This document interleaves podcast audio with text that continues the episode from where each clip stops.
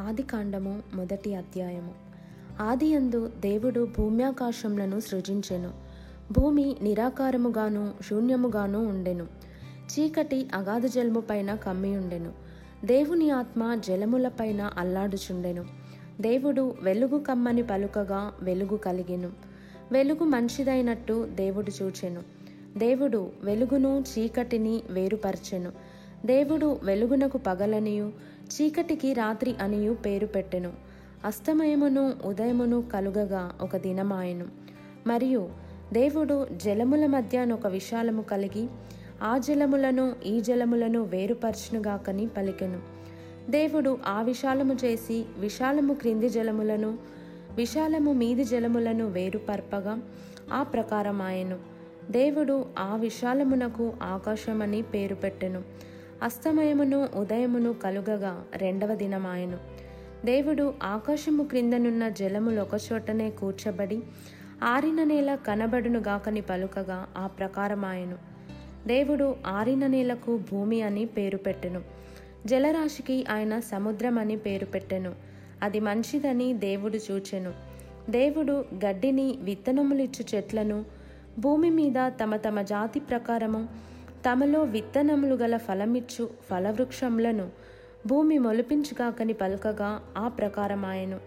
భూమి గడ్డిని తమ తమ జాతి ప్రకారము విత్తనములిచ్చు చెట్లను తమ తమ జాతి ప్రకారము తమలో విత్తనములు గల ఫలవృక్షములను మొలిపింపగా అది మంచిదని దేవుడు చూచెను. అస్తమయమును ఉదయమును కలుగగా మూడవ దినమాయను. దేవుడు పగటిని రాత్రిని వేరుపరచినట్లు ఆకాశ విశాలమందు జ్యోతులు కలుగునుగాకనియు అవి సూచనలను కాలములను దిన సంవత్సరములను సూచించుటకై ఇండుగాకనియు భూమి మీద వెలుగిచ్చుటకు అవి ఆకాశ విశాలమందు జ్యోతులయ్యుండుగాకనియు పలికెను.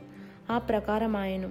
దేవుడు ఆ రెండు గొప్ప జ్యోతులను అనగా పగటిని ఏలుటకు పెద్ద జ్యోతిని రాత్రిని ఏలుటకు చిన్న జ్యోతిని నక్షత్రములను చేసెను.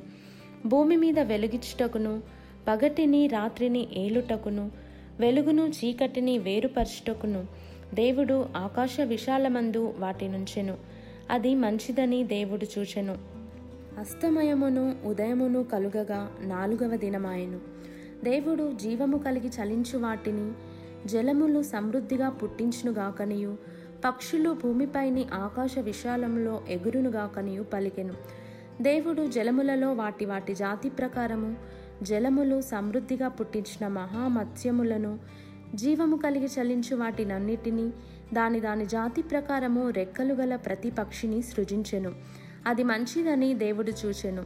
దేవుడు మీరు ఫలించి అభివృద్ధి పొంది సముద్ర జలములలో నిండియుండుడనియు పక్షులు భూమి మీద విస్తరించునుగాకనియు వాటిని ఆశీర్వదించెను. అస్తమయమును ఉదయమును కలుగగా ఐదవ దినమాయెను. దేవుడు వాటి వాటి జాతి ప్రకారము జీవము గల వాటిని అనగా వాటి వాటి జాతి ప్రకారము పశువులను పురుగులను అడవి జంతువులను భూమి పుట్టించుగాకని పలికెను. ఆ ప్రకారం ఆయను.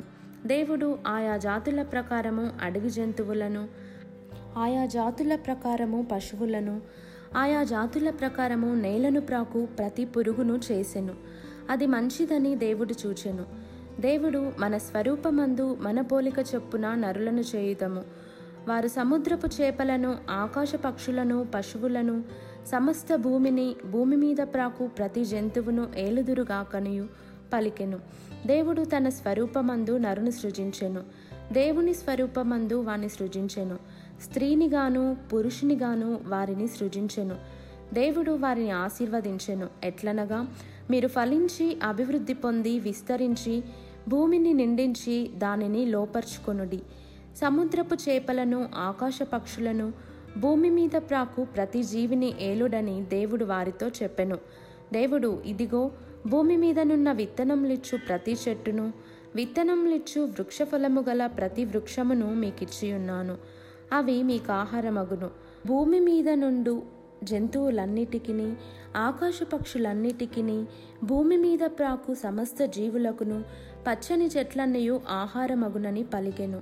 ఆ ప్రకారమాయను. దేవుడు తాను చేసినది యావత్తును చూచినప్పుడు అది చాలా మంచిదిగా నుండెను. అస్తమయమును ఉదయమును కలుగగా ఆరవ దినమాయెను.